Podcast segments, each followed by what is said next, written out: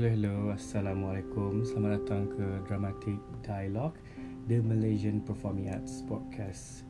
So, kali ni kita lagi, masih lagi dalam uh, segmen Who the Hack with me. Uh, iaitu segmen untuk mengenali manusia, manusia yang kreatif dan juga mungkin menghabiskan separuh hidupnya untuk mencari, menggali dirinya sendiri dan dengan siapa dia hidup lah. Okay. So pada malam ni kita akan bersama dengan seorang uh, artis juga dan juga seorang yang banyak buat coverage for our media especially for performing arts. Okay. Uh, so tak nak buang masa lagi lah. So kita bersama dengan Shu Fitri. Hi, Shufitri here. Okay, so Shu Fitri, please describe yourself. Who are? Okay, so basically, um, I'm Shufitri. I work at Kaki Seni. Uh, Kaki Seni non-profit organisation for the arts, and uh, apa saya buat kat situ is I'm the digital content manager, where um, I handle website, social media, and semua digital campaign dekat Kaki Seni lah. Mm-hmm. Yeah, and um, I'm also a visual artist lah. I Ooh. I do visual artist work. Yeah, and sometimes I do uh, apa performance stage juga. Ya, ya, ya. Okay, so boleh cerita sikit tak you punya uh, what's the your turning point ataupun bila you start uh, arts ni? Hmm, I think kalau visual arts memang daripada kecil lah. Mm-hmm. Um, tapi kalau performing arts, it all started with um, masa dekat university. Masa tu foundation ke apa nak? Dia ada this program is called um, My Harapan. My Harapan ada buat this program Mm-hmm. um, dengan rumah anak teater. So uh, my senior Arshad Adam oh, you're not in uh, the same batch masa my I'm harapan. not. I was not in the. Okay. I I was in the same batch with him. Mm-hmm. Uh, so um, dekat dekat situ um, my senior ajak and dekat situ I learn in the program I learn basic theatre, um, dance, music dan scenography lah and apa eh and theatre, directing and acting belajar dengan Bawan, Mhm. belajar dengan Namron Mm-hmm. and then um, tari belajar dengan Akmal Ayub Mm-hmm. And um, music belajar dengan uh, Ayub Azril Mm-hmm. dengan scenografi dengan Yusman Mukhtar. Wow. The line up tu macam- memang kan line Yeah. up dia macam tapi macam masa mula mula tak tahu macam Hmm. who the hell are these Hmm. people but now that I grow older I respect them more because I could see what they do more. Mhm. Masa belajar macam apa je because I don't see what they Mhm. do and How did you figure out My Harapan tu punya news Program. program, program um, tu? My senior lah Dia orang macam just cakap-cakap Around the university kan Around Hmm. campus Dia orang just cakap And then macam okay I'll just give it a try Sebab ada Macam allowance And everything like that So Oh, macam okay. um, Siang I would go to School I go to class Mhm. Tapi Malam I would make my way Mhm. To Belajar lah So before that tu during your you punya high school dulu ke tak ada memang involve engaging with the arts Mm-mm. sendiri tak Not langsung lah. really Okay, Mm. so Tapi what- I'm very artistic inclined lah. Macam Oh. I would want to go um apa I would want to lukis. I Hmm. take sci- apa arts art stream dekat MRSM. Hmm. Tapi macam rasa macam out of place sebab semua orang nak jadi doktor, semua orang nak jadi engineer but I I, couldn't you know, couldn't really fit in. Okay. So can you tell tell us lah a little bit pasal My Harapan tu punya program sikit because as I know um, the first batch tu uh, kita kita ada Arsyad Adam kan. Hmm. Kita ada Arsyad Adam, kita ada Sunya Fizul, Hmm. Ada Jubang, Jubang, Samad, uh, ada Nisa, ada oh, Azad Azad, Azad pun first. ada Yeah but I think he went just halfway Okay. Yeah Siapa lagi Wafi. Wafi hmm. Okay. And then your batch siapa lagi yang aktif sekarang? um, I see them around Wafi, Achat Mhm. Sekarang um, Azhar I sometimes see him And sekarang Nisa tengah buat comeback sekarang Ya, I tengok dia banyak dia buat pokok latest yeah, sekarang. Dia buat pokok I saw it yesterday Ya. How was it? If you can tell. I I suka tengok Nisa berlakon Hmm. Honestly uh, it She Kalau dia macam Kalau dia berlakon Dia akan all out It would Hmm. take a lot of her um, I Because I work with her juga Macam it would take a lot of her Mhm. And I really like that about her lah She just All out je Mhm. mm-hmm. Okay. So masa you punya um, childhood dulu ke tak ada macam try melukis ke? Memang Memang dulu memang suka melukis lah Lukis lah. Hmm. Then I tahu I dapat tahu yang you suka dalam bidang embroidery juga eh. Hmm. Embroidery. I buat embroidery Hmm. juga Okay. So uh, lepas daripada My Harapan tu you pergi mana? Lepas kepada My Harapan um, The group Semua Nisa, Chip, Hmm. mm. Afi apa semua dia nak buat Kita buat satu group lah Mhm. Buat satu group Kita buat show A lot of show dekat Revolution Stage For Revolution Stage Masa tu Revolution Stage Tak ada space dekat Bandar utama tu lagi Ah uh, dekat Bangunan ke apa? Ah, Masa tu That was like before Bangunan Okay. Hmm, dulu I forgot where we practice. Tapi um, Almost 10 years kan. kan nak lama, lama gila. And then um, kita buat show dekat store DBP mm-hmm. yang lama tu Mhm. mm-hmm. kan. Lepas tu um, after that we have our own space dekat um, apa Menara Mara. Mhm. mm, that space and then after that baru uh, dekat Mandu Utama so it was looking back it was a memang panjang juga Hmm. perjalanan dia Hmm. kan yeah Okay. So lepas uh, you uh, dengan My Harapan punya team tu, Mhm. then you you ada buka production house ke apa ke? tak ada memang just memang just buat show dengan geng-geng RS Mhm. kita orang panggil project project BB project Ah, budak baru Budak baru. yeah Project BB yes. Mm, so kita orang buat Sudi Mania kita buat Ramli Festasi. Ramli Festasi and Superhero baru lagi eh. Superhero it was a bit later. Superhero masa tu um sebelum superhero it was Sekuntu Mawar Merah kot Oh. Sekutu Hmm. hmm. Merah yang dekat dekat Deepak Deepak eh. the first one dengan Nada Nisa dengan Remy Sak. Okay. Yeah, and then after that superhero superhero masa tu kita dapat our junior. Mhm. My Harapan did an, uh, a project Masa, but it was not with Rumah Anak Theatre but with RS RS Project BB so we have all these senior Nisa CL semua um, berlakon untuk superhero Mhm. Then sekarang dah tak ada My Harapan punya program eh. tak ada I think they want to focus on other things Hmm, under apa? eh? My Harapan tu. tak sure Ya ke? Bu- Bukan MyPa eh. I don't think so tak dia dia very youth Okay. youth Back then lah. mm-hmm. Okay, lepas tu macam mana boleh drive you sampai ke kaki seni tu?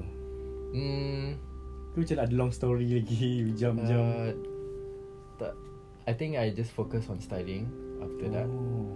um, Tapi At the same time I do shows dengan Revolution Stage And then um, After that Dah habis uni um, I do Daily Seni I applied for Daily Seni Dari seni.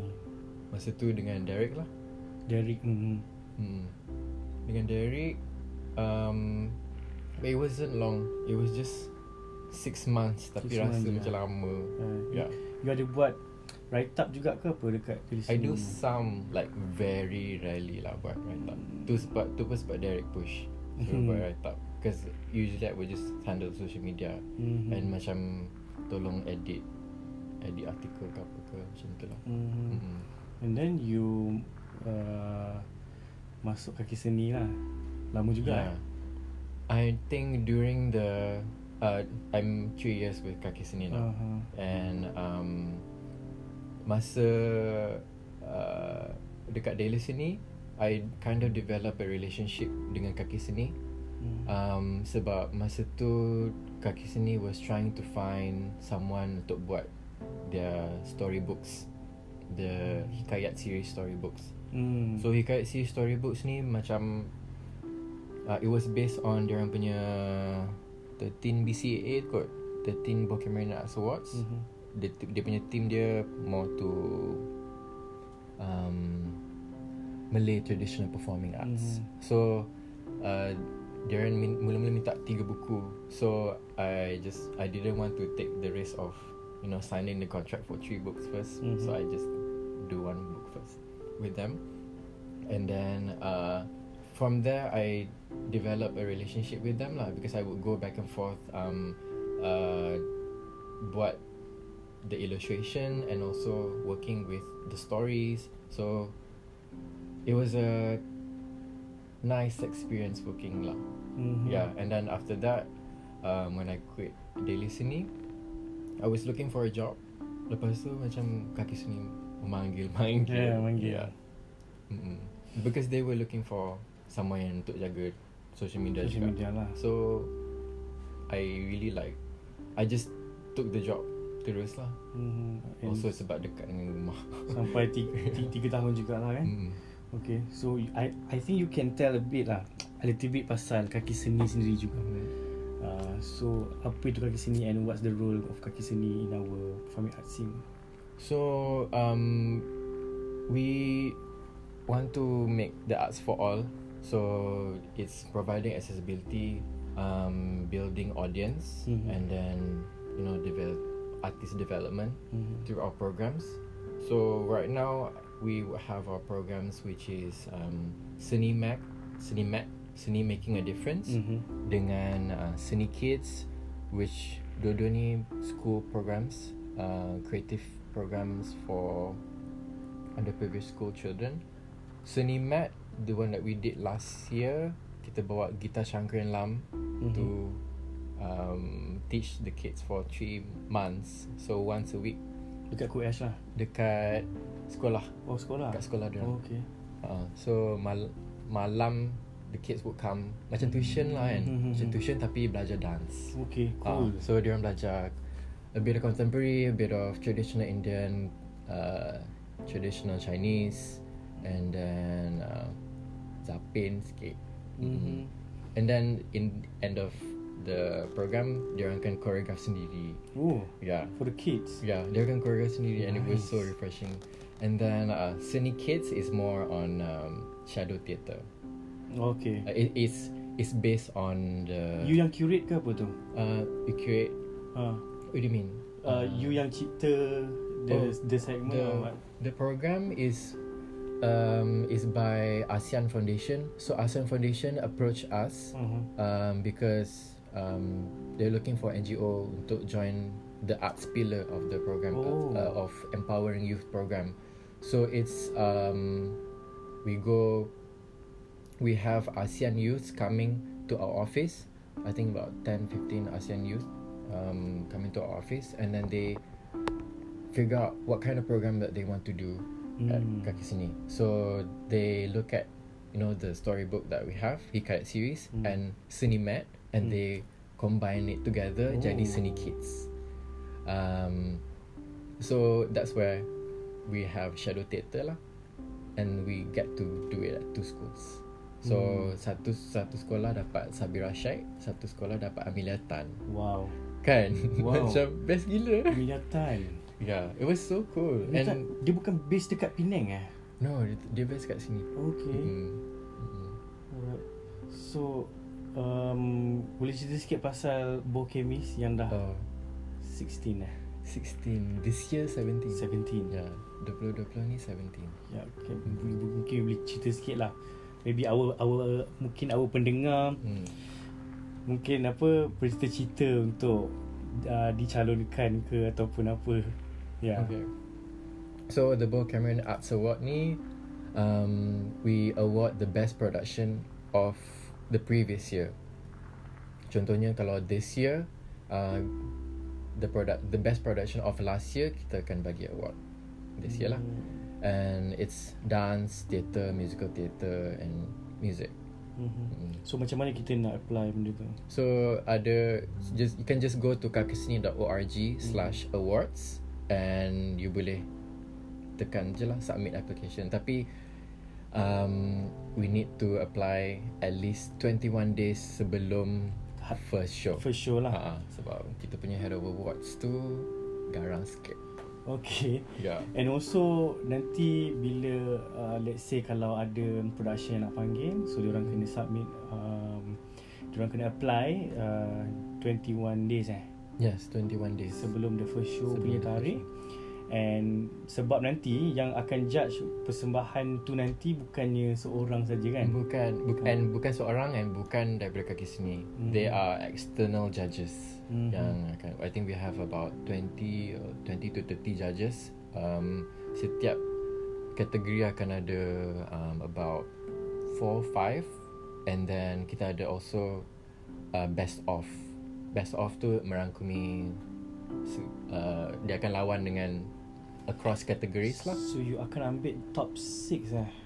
Uh, itu tak um, it doesn't tak semestinya. Maksudnya Uh, tak semestinya. Ada ada ya yang mungkin ada empat, ada mungkin ada enam, ada yang macam pemenang dia ada empat, tapi nominees dia ada enam.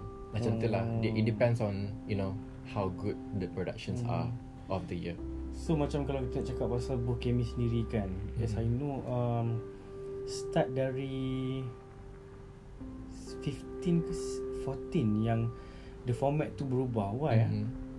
I think sebenarnya lah. Hmm. I think um, because we want to always push people to do better, mm-hmm. and then um, I think people kind of it was kind of a misunderstanding. Mm-hmm. Uh, dia ingat macam oh kalau best performer dia lawan dengan dance, theatre, music apa Aha, semua dia it's not that dia is still in categories tapi kita akan slash as many uh, macam kalau kan kalau macam oh, yang dulu even though kalau dia tak deserving pun this you still need nominees you still need um, a winner Mhm. mm-hmm. tapi if the judges rasa uh, tak sesuai ataupun tak tak mencapai um, standard Mm. dia akan kategori tu altogether akan buang. Oh. Contohnya best costume, tak ada best costume this year,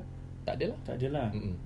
Okay Mm-mm. Why eh Why Sebab I think we just nak naikkan standard. Standard of yeah. Yalah award sebab tu macam okay. So sebab macam there's no best costume, you need to do something about it. Hmm, to think You know? about it kan Yeah. Yang Yeah. macam Role tu patutnya semua orang Mm. perlu fikirkan It's not Mm. like just kaki seni je yang akan craft all that uh, Yeah. categories kan because uh, the judges akan um, mark each each production dia Hmm. each entry akan ada dia akan mark lah apa Hmm. kriteria semua and then after that they also kena bincang. Hmm. Okay okay. So kita nak tanyalah um, I think you as an artist dan juga um, I would say orang media jugalah for kaki seni Hmm. kan? Agent agent agent. agent media kan? And you banyak buat coverage juga kan? So what what is your role lah kalau sebagai seorang artis Hmm. what is your peranan I think in Malaysia sendiri? Mm, I honestly ah when I bekerja kat kaki seni I I could try to put in as many creative work as I can in my work. Tapi um, it's more to you know kaki seni work. It's more to projects. Hmm. it's more to me handling um, atas uh, nak promote show apa or Hmm. nak kena you know the digital work that I need to do mm-hmm. tapi um, I would love to do more creative stuff I Yeah. did I don't really have the chance to Ya, do a lot of creative stuff I macam pernah dengar you punya produksi rumah cantik. oh yang tu dengan my friend Ah. uh, Nur Ah, can you tell Yeah. a bit pasal pasal pasal produksi rumah cantik because nama dia is very catchy tau. kan nama dia kecil Yeah, and I, you you guys punya grafik yang yang melekat kat dekat dalam kepala I macam eh cute ni production ni. okay Ah, masa so, tu masa tu macam semua production very brave. did you go to the show Tak sempat. Lama. okay Lama. lama lama. It was 16 eh? 16. Yeah, I think so. Okay. So uh, Um, so production Rumah Cantik ni is my friend punya production lah because I just have this show that I really want to do hmm. sebab I've never done I tak pernah produce show apa-apa kan so Mhm. tapi macam eh rasa teringinnya nak buat show kan rasa macam teringin nak jadi producer so um I just approach Nur uh, I panggil dia Mel Mhm. And then I just talk her to her about the the the show lah. And then she okay, let's do it. And uh, just we just macam lunch kita orang just bincang-bincang pasal tu. And Hmm. dia just memang nak buat lah. Masa tu I kerja kat Daily sini lagi. Mhm. And then um, it's something different sebab dia full on interactive. Full on interactive and tapi um, you akan ada you punya apa? Ada jalan, still ada jalan cerita. Contohnya macam um, when you masuk when you masuk the hall you akan meet all these character lah which is the orang-orang kampung. Dia macam journey theater eh? Dia dia just duduk dia setting dia satu tempat je. Dekat mana masa tu? Uh, dekat I kat RS. RS lah, Ah, okay. So setting dia masuk macam duduk dalam uh, dewan orang kampung tu. Rum, balai, balai raya. ah, macam tu lah. Mhm. So sebab uh, show tu pasal ada penghulu tu dia meninggal, Mhm. lepas tu nak kena cari um, like lantik sekarang tu juga penghulu yang baru. So uh, and then adalah orang angkat tangan untuk jadi penghulu tu which are the actors. So um, dia nak kena vote. Audience kena vote siapa akan jadi penghulu Oh.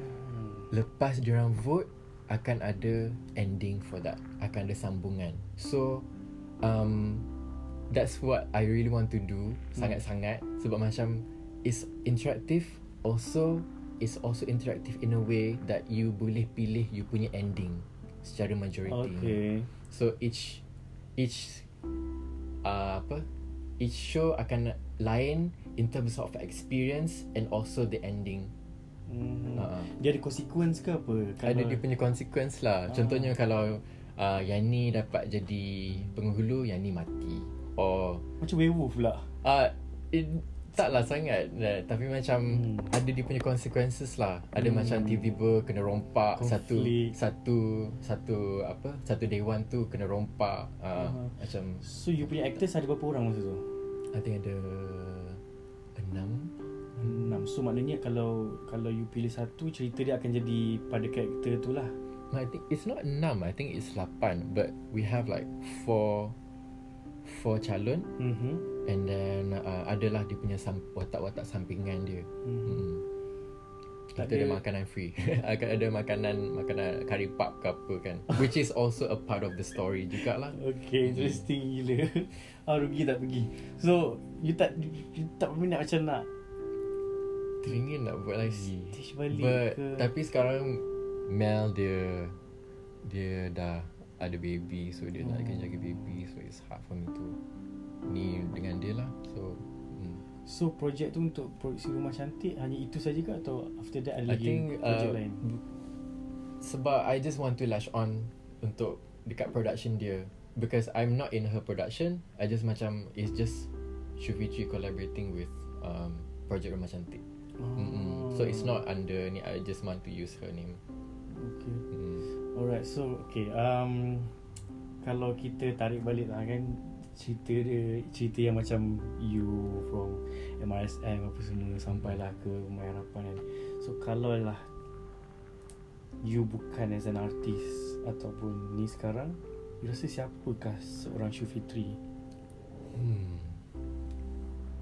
Kalau tak pergi My Harapan tu Hmm. mungkin jadi arkitek kot. Arkitek? Memang you punya feel ke apa? Hmm, my field is education. Mhm. Tapi I think kalau tak jadi tak jadi you know I'm not so art inclined mungkin tak architect. Arkitek lah sekarang. Yeah. yeah. Okay. yeah. Alright. Okay, ah, ini best sikit lah nak tanya ni kan. Okay. Because you memang seorang yang I tengok banyak banyak sangat pergi menonton any show Okay. tak kisahlah Hari ni berapa hari bulan? Hari ni 23 23, kan? ya. So I dah termasuk uh, exhibition Termasuk um, show. Mm-hmm. I dah pergi 10 show. For this year? Yeah oh my god. So oh my god. uh, Yes. Ih, produktif gila. I'm so jealous lah because you ada time and money just- juga untuk pergi. I mean Itulah It's Yeah. my job I, need- Okay. I just I I want to go to as many as possible I just want to try and get into the pulse of things You know. Mm-mm. long run kot maksudnya macam you macam mencari sesuatu bila you nak pergi tengok show tapi you masih faham tak you, ma- maksudnya you the consistency lah of watching Mm. the show tu sendiri lah because somehow I sendiri yang as a maker dan juga theatre goer juga sometimes ataupun any show lah Mm-mm. I akan ada one time tu I akan start lah untuk menonton dengan uh, kuantiti yang banyak tau. Faham Ah, tapi you ada respon Hmm. tak pasal tu? Honestly ah Ah. Penat gila nak gila kot. Penat gila um, Ada yang I would Go to show I would just pejam mata Sebab penat sangat Tapi aku kena pergi tengok. Ah, Tapi macam I just really need to see this I just really need to see this Yeah. Kalau tak pergi tengok Bila lagi nak tengok Betul. Kalau miss Show tu best Mhm. Yeah but Macam um, For me I would want to go to as many shows uh, So I could share to people Mhm. And I would usually go uh, Opening night uh, Mhm. So kalau opening night I would just highly recommend This show Ada masa show lagi lah. show Ada masa lagi Macam You could just go and catch it Mhm. Mm-mm. So for me it's More about sharing Kalau exhibition ke apa kan I would just try to make it to the opening exhibition Sebab ada makanan free of course Tapi Okay. I it's You know I'm the early earliest person to catch it And I would take pictures And then You have time to Tengok share. ni Tengok ni ah, Hmm. Yeah I would share it to people Okay ni quick question lah. Kalau lah sebelum you nak tengok show tu show uh, orang dah kata macam-macam pasal show tu. Mm-mm. Macam contoh show ni tak best jangan tengok lah show. So Okay. would you pergi juga ke ataupun you nah Depends lah Depends lah Depends Yeah Okay, so, So- maknanya hmm, kalau ah sebab uh, Depends sebab Macam depends on Who mm, Who is doing it And um, What kind of Script apa Or Yeah it really depends.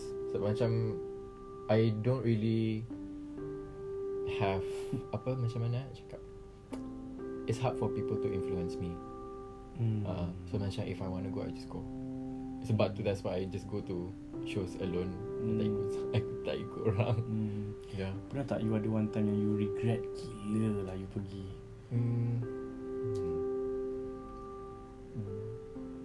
Dia rasa tapi macam as time goes by macam tak I don't regret to go going to any shows actually. Hmm. Okay, so interesting juga. I rasa untuk you punya you punya episode kali ni I rasa maybe you can share lah top 3 3 boleh? Uh, saya uh, okay I try. Uh, top 3 lah. Top. I have like tapi macam You have the Bible ada, here. Ada ada my buku of the shows that I went to last year. Last year. Mhm. Yeah. Um Top 3 lah and why? Okay. I went to watch a modern woman called Ang Tau Mui Okay.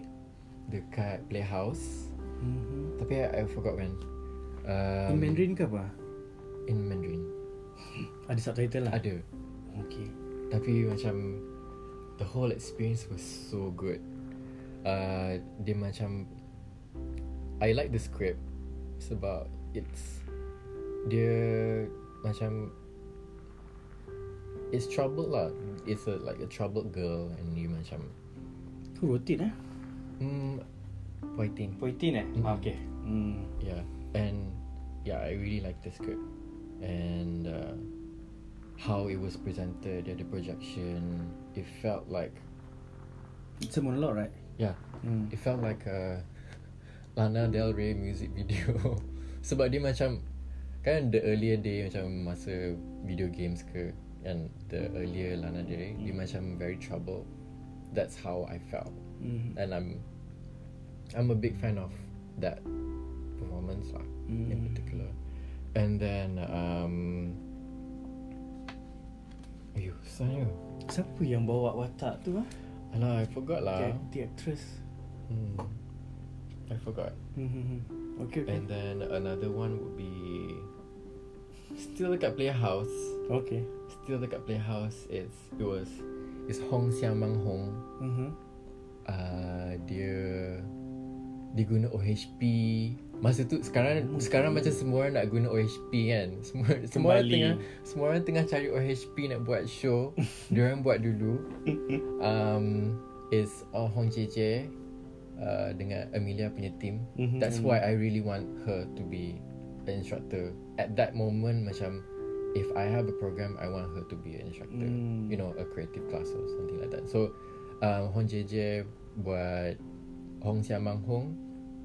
It's it's shadow theatre dia guna OHP and I suka the visuals or the colours and it was one of the best shows lah For the 2019 eh. for 2017 ke 18 Oh. yeah hmm. Okay, the last one. ah the last one nak cakap hmm. Because banyak gila dia Banyak. punya list. Hmm. Oh, yes. I want to. This is a dance show. Um, this is a dance show. Nama dia People Without Seasons. Mhm. People Without Season. Um, dia dia buat kat KL Pack. Mhm. So ada a few Malaysian dancers tapi macam I think ada a portion of Malaysian dancers, a portion of Japanese dancer.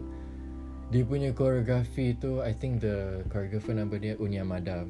Okay. Best gila Okay. ya Allah. I was like. I wanted to catch it again but the tickets are so expensive. Mhm. Yeah. Best gila. Unyamada eh. Hmm. It was so good the costume, the style and the Ada story tak? Maksudnya dia dia Hmm. koreografi punya piece tu ada story tak? I think it's more of a setting kind of thing. Hmm. Dia macam menunjukkan sesuatu suasana, suasana di perkampungan of, you know, people without season and what they go through, what what they celebrate, and it was such a good show, Mhm. such a good show. the background of the macam dia more on because dia dia collaboration work eh antara Japanese and Japanese Foundation. okay. Mm. So dia punya cerita dia tu pasal Japan itself ke ataupun Malaysia I, ke? it Malaysia. doesn't it doesn't say about state any state about any sebab and the costume dia pun macam very quirky and very colourful Hmm. and also macam kind of natural juga. Hmm, so dia macam tembak as a human being lah Macam Hmm. semua Yeah, after the show tu kita orang dapat pergi um, dekat stage tu and tengok baju-baju dia orang hang all the baju. I really want all the baju. Maksudnya Best lah Mhm. Okay I think if kalau Unyamada choreograph lagi, I really want to go. And masa tu ada Fauzi, Oji, Oji uh, Suki. Ya Suki Not sure if Naim ada tak. Hmm. hmm. Tu Oh. Naim Syarazad Hmm, dengan Pangeran. Pangeran. Hmm. Ya. Okay. Ya betul. And- End up Oh so pasal Suki eh. Suki yang panggil My batch jugalah mm-hmm. Dekat Aswara ni. Hmm. uh, Suki memang dia banyak engaging with the Japan Foundation juga. Hmm. uh, Mana-mana dia pergi je Ada je dia dengan Dengan Haruka eh. I went to I pernah ambil kelas dengan dia Kelas contemporary dance dengan dia. Suki Mm-mm. Okay Masa tu uh, ASK Dance Company baru buka dia orang punya space tu Studio And hang. then I'm one of the first people untuk masuk lah Because I really eh? to Dia memang suka lah I It's something that I need to do lah Sebab macam I don't go to the gym and all that thing Hmm. So macam Nak pergi lah Nak try dance lah And then I think I take uh, 6 bulan kot dengan Suki before um, she stopped being instructor and I could feel a lot of change in my body. Rasa macam I'm more aware of my body. So macam okay. Mm, Last year kan? Last year. Last year. Okay. You berani tak kalau nak bagi top 3 The worst performance yang you pernah tengok? Oh my god I rasa you ada right untuk Hmm. I rasa you ada right untuk cakap pasal are you sure? Yeah, does because- anyone have the right to do that? Yeah, because you adalah orang yang banyak sangat tengok show So maybe you boleh differentiate kan uh, Alah. Bukanlah worst lah Maksudnya perlu diperbaiki lah. Ataupun production tu mungkin Kurang kematangan dari segi mendalami naskah ke Ataupun piece dia kurang menarik bagi you As an audience yang bayar tiket. Hmm. Uh, it's hard juga nak bagi nak nak bagi tahu which Hmm. show yang Okay tak best sebab Okay. but I could just like bagi tahu the criteria Criteria. lah kan macam sebab macam for me the thing yang akan bugs me would be macam it dia tak clear ke because susah sikit nak dengar so macam dia susah uh, I need to hear well it needs to be clear and uh, lighting lighting plays a big role Betul. for me Create So, space bagai kan mm-mm. hmm. and then um, Bagi you feel penting tak Macam Feel. visual lah Maksudnya you, you st- step in masuk je you Yeah.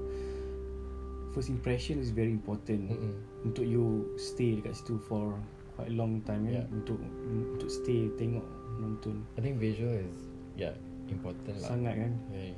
So macam Tapi I could stay Like For example masa tengok pokok tu I could just tengok dia orang Because I could really feel Pokok RS lah uh, Pokok kat RS tu dia macam I could really feel Macam Kau cakap lah berapa lama pun I'm just going to see you Because You really know What you want to say Hmm. Yang macam Your intentions are Yeah So I- macam hmm.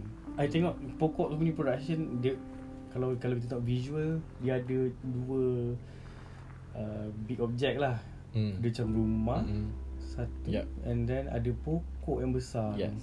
So Diorang pakai ke Diorang gunakan pokok tu As a tool ke apa? Atau just pokok Yang, yang tumbuh dalam RS Eh dia pokok yang besar kat tumbuh, tumbuh dalam RS Dia macam Kena like ah Apa Nak kena Sebab dekat depan kan? Dekat depan Betul-betul kat depan. So you nak kena Apa Kena alih sikit Where Hmm. you're sitting.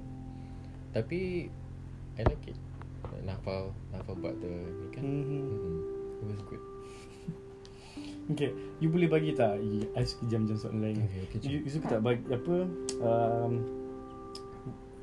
Sebagai orang kaki seni lah Ada tips tak macam mana nak To become a good Ataupun Best production Untuk dinilai. Mm, What standard yang kaki seni Mahukan? Um I wouldn't know how to answer that. Mm-hmm. Sebab It's more of the judges lah. Mm-hmm. Be- Because the pattern pun berubah-ubah ke apa setiap? Hmm, tak. Sebab I think um I think the the the judges akan revise dia akan tengok um apa apa yang what can they define certain certain aspects? Um, but I forgot the the aspect what are the aspects lah. Hmm, banyak. I tengok dia punya form kan? Mm hmm. Okay uh, Next question. Kita nak tanya uh, Kalau you ada lah What What is your favourite figure Yang maybe inspire you in this Performing arts scene lah? Mm, Satu Satu entity. Contoh macam one of them lah Yeah Yeah. I think one of them would be Dato' Farida American mm-hmm. sebab um, I respect her and in a way that how can you sustain uh, you know care back Mm-hmm. for so long and yeah it I couldn't like wrap my head around Mm-hmm. Doing doing theatre like you know managing a space. Hmm. With that and standard then, lagi kan. uh, doing up the program. And of course you have your your team to also do it. Tapi macam you are the one who handling lah. You are you are the boss lah. Yeah. Hmm. Since kalau kalau kalau kita track balik kan zaman dia buat di actor studio mm dari apa dekat dataran Dataran Merdeka. Merdeka. I never went there I wish I could ya I wish I was old kita enough. muda lagi kot Betul. tu Yes. tu kecil lagi Mm. kan and kita But- just dengar-dengar cerita yeah but I went to the lot 10 ah lot 10 yes Yeah. yes lot 10 punya oh I my did juga. god I love the space actually ah ah yeah dekat rooftop kan kat rooftop and then macam I pernah pergi backstage backstage Mm. dia macam rooftop macam boleh tengok the whole city rasa Mm. macam rasa cakap New York. New York because because dia betul-betul dekat center of Golden Triangle Mm. BB itself kan? Mm ya. Ah it was a nice space I don't know what's what happened to the What happened space kan? now kan? Ah, sebab dia ada bar so boleh chill out dekat luar sana kan untuk ambil udara kan? Hmm. and then you boleh tengok show lagi. And after that baru dia terus move dekat Sentul kan? Mm-mm. dengan building KL Pack tu lah. Mm-mm. lepas tu baru maksudnya ma- masa KL Pack tu ada tahun 2005 kan yang dekat YTL punya space tu so yeah nah, tapi actor studio dekat lot 10 tu dah- dia I think ada dia ada dua at the same time At the same time kan Hmm. Sampailah bila dah tak ada dekat lot 10 tu Baru dia bawa sampai Hmm. ke Sentul tu Uh, I think dekat dekat Sentul tu memang ada lama lah Hmm. but dekat lot 10 tu memang it's just it's like a it's like a little black box hmm. macam a, a little cawangan hmm. kan Okay Farida Seronok seronok Sebab I've been in, into the production with Farida Mhm. sendiri Dengan I suka with the, Dengan couple tu lah Farida and Joe mm-hmm. During the meeting Mesti akan gaduh tau kenapa Cute lah Macam Okay. apa Cat and dog or fight fight Faham. kan. And diorang Kalau Untuk pendengar tahu jugalah Diorang fight Sebenarnya fight pasal Harga tiket sebenarnya. Oh. Mostly Because okay. bila kita cakap especially pada, pada audience atau theatre goer Malay lah Malay sendiri lah kan. Kalau nak beli tiket tu kalau tak tanya show kat mana kat Apac oh tak nak pergi because tiket mahal kan. And orang yang fight untuk tiket murah semua murahnya adalah Farida sendiri sebenarnya. Hmm. because dia tahu the demografi kita yeah. macam mana and she would want most a lot of people to more come people to come kan Yeah. meanwhile um, Joe memang ada standard lah macam piece sebagus ini takkan kita nak bayar dengan harga Hmm. so I love the fight yang Faham. dalam meeting yang macam wow okay love gila Yeah.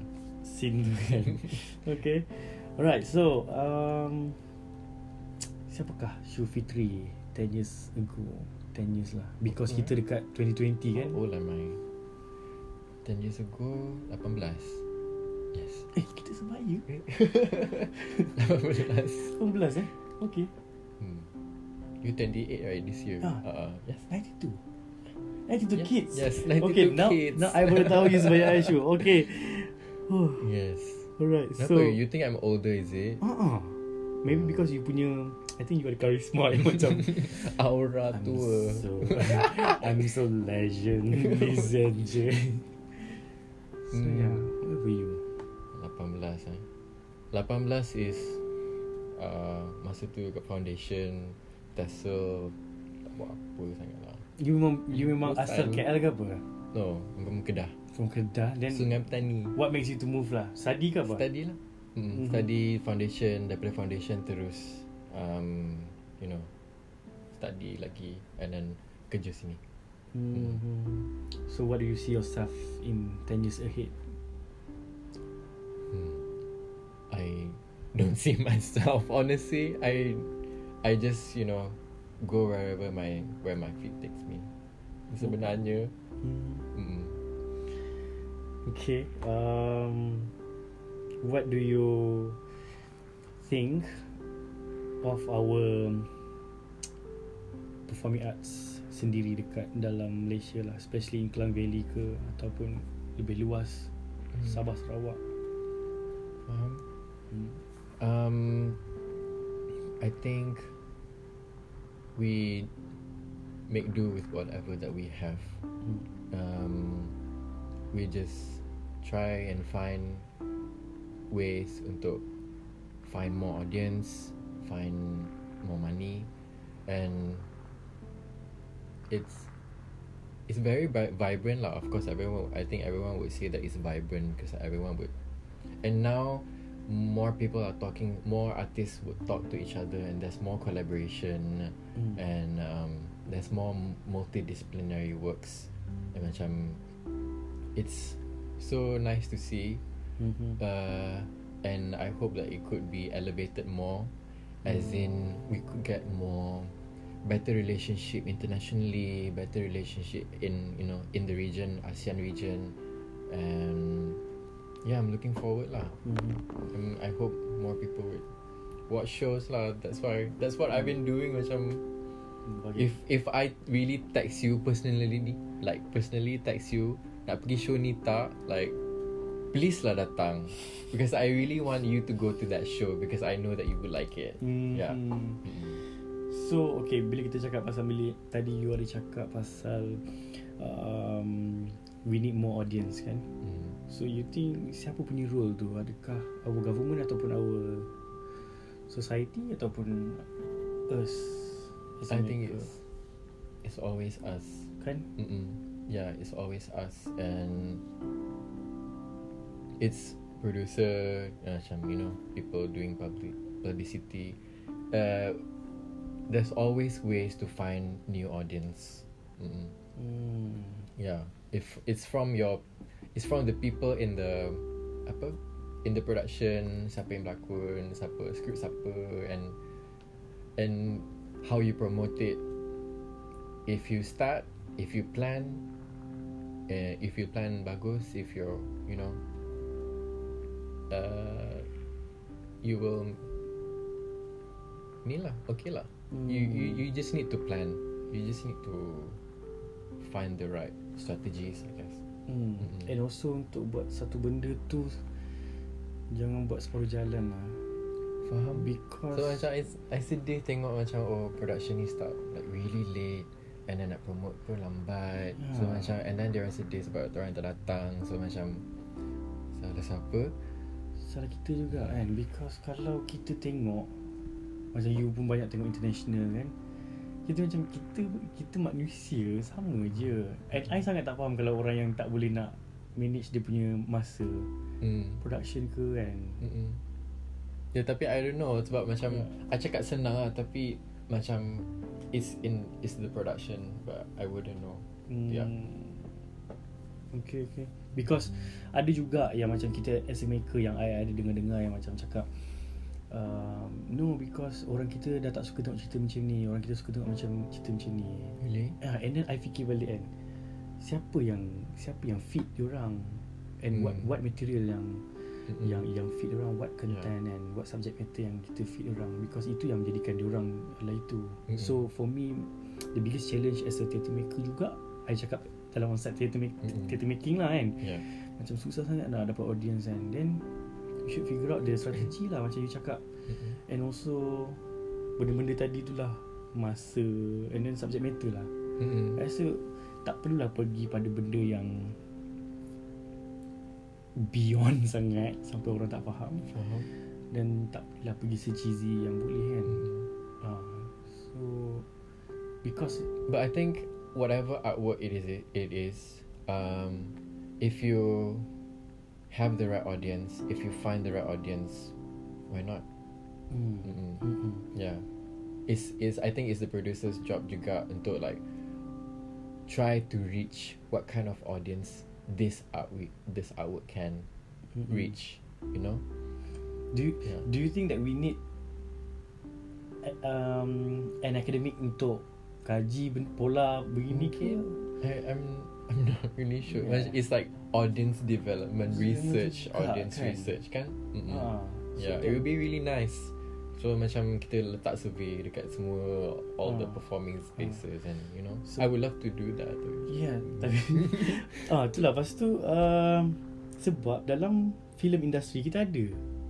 Kalau Ada kita ada box office. kita, ah, Uh, it- kita ada box office, you know, record of you know berapa juta Statistik kan ada statistik semua ada kita Ah. tak ada Macam Mm-mm. Performing arts kita tak ada kan Yeah. you, you rasa benda tu possible tak Untuk kita buat Ke, Uh, ke the, the volume ia, of ia, ia memerlukan kerjasama ramai orang Mhm. mm sebab macam sometimes people won't disclose how many tickets that they sell and you know the demographic Mm. and things like that lah Mm-mm. And also you you rasa perlu tak kita ada satu badan yang menjaga performing arts sendiri. Contohnya lah, ambil satu contoh kalau kita ambil censorship. okay Alright. Um, kalau dalam filem kita ada lembaga kenapis filem lah. faham Dia yang akan macam monitor eh jangan buat tu, Hmm. eh tak boleh. Yeah. okay Dalam, dalam performing arts ni you rasa perlu atau tak? Itu satu contoh. Mhm. Um, satu lagi uh, satu badan yang memikirkan tentang the pekerjaan ini pekerjaan performing arts ini sebagai satu benda yang serius. Hmm. Uh, maksudnya working hour kiraan dia berapa Faham. ataupun uh, sa- salary rates sendiri. Rasa Hmm. macam mana? Perlu ke ataupun how we how do we orang kata uh, execute benda ni? Um, apa ni soalan oh, I think I think uh, badan-badan semua badan-badan ni ada dia punya pros and cons. Mm-hmm. Um, for me macam tak payah kot. Tak perlu. So kita sendirilah. Ya, yeah, yeah, tak payah kot. So macam kalau ada, it would include more regulation that we need to Mhm. adhere to and you know all those bureaucracy stuff. Um, but I know that it will take care of us, but it also restrict us. Mm-hmm. Faham? And Mhm. It's um and the apa the pekerjaan tu I think apa yang um lem, NOS apa NOS NOS. NOSS the the you know the lembaga that would um look into all the jobs Mm-hmm. in in you know all the pekerjaan lah so the arts and culture practitioner also nak kena ada dia punya regulation and ada dia punya policy and it needs to be, be implemented lah Mm-hmm. untuk take care of everyone Mm-hmm.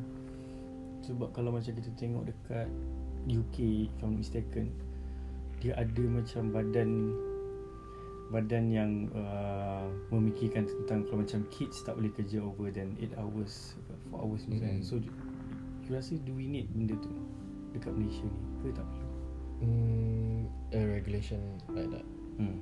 I think I'm, I'm not really sure about biar free lah maksudnya biar suka tu nak buat macam lah Mm, yeah okay Mm. alright so um, wow panjang juga eh Lagi ada part 2 tak? No, I, I rasa ni my biggest achievement lah because boleh mem- menjadikan Syufitri sebagai seorang yang banyak bercakap kali ni. Thanks. okay, so um, apa yang you tengah atas pinggan you sekarang lah? Atas pinggan. Hmm. Hmm, atas pinggan I I I'm doing uh, an artwork. I'm embroidery artwork Hmm. and then um, I have uh, some stuff for kaki seni also. I'm looking forward on working with that Mhm. on on that. Uh, it's it's been fun working on that project, and I hope that it could benefit parents and schools Hmm. and artists as well. Hmm. So yeah, I'm I'm still working on that lah. Hmm. Yeah, nantilah nantilah. If you want to know, you could just ask me about it. Okay, so okay kalau orang nak tanya lah siapa Syufitri eh, dekat mana dia nak cari tu, di mana platform yang orang senang cari? Hmm. Uh, kalau dekat social media tu senang je lah pergi kat kaki seni tu hi it's me. Okay.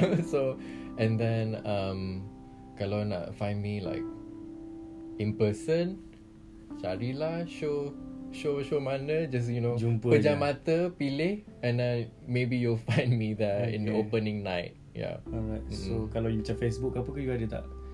Uh, Ada. Syufitri lah. Yeah. Just, just, just type Syufitri then Mm. dia boleh jumpa you lah. Yeah. And then kalau jumpa you pun jangan takut untuk tegur lah because Ya, You tak makan orang walaupun. I tak makan orang, walaupun I nampak macam makan orang.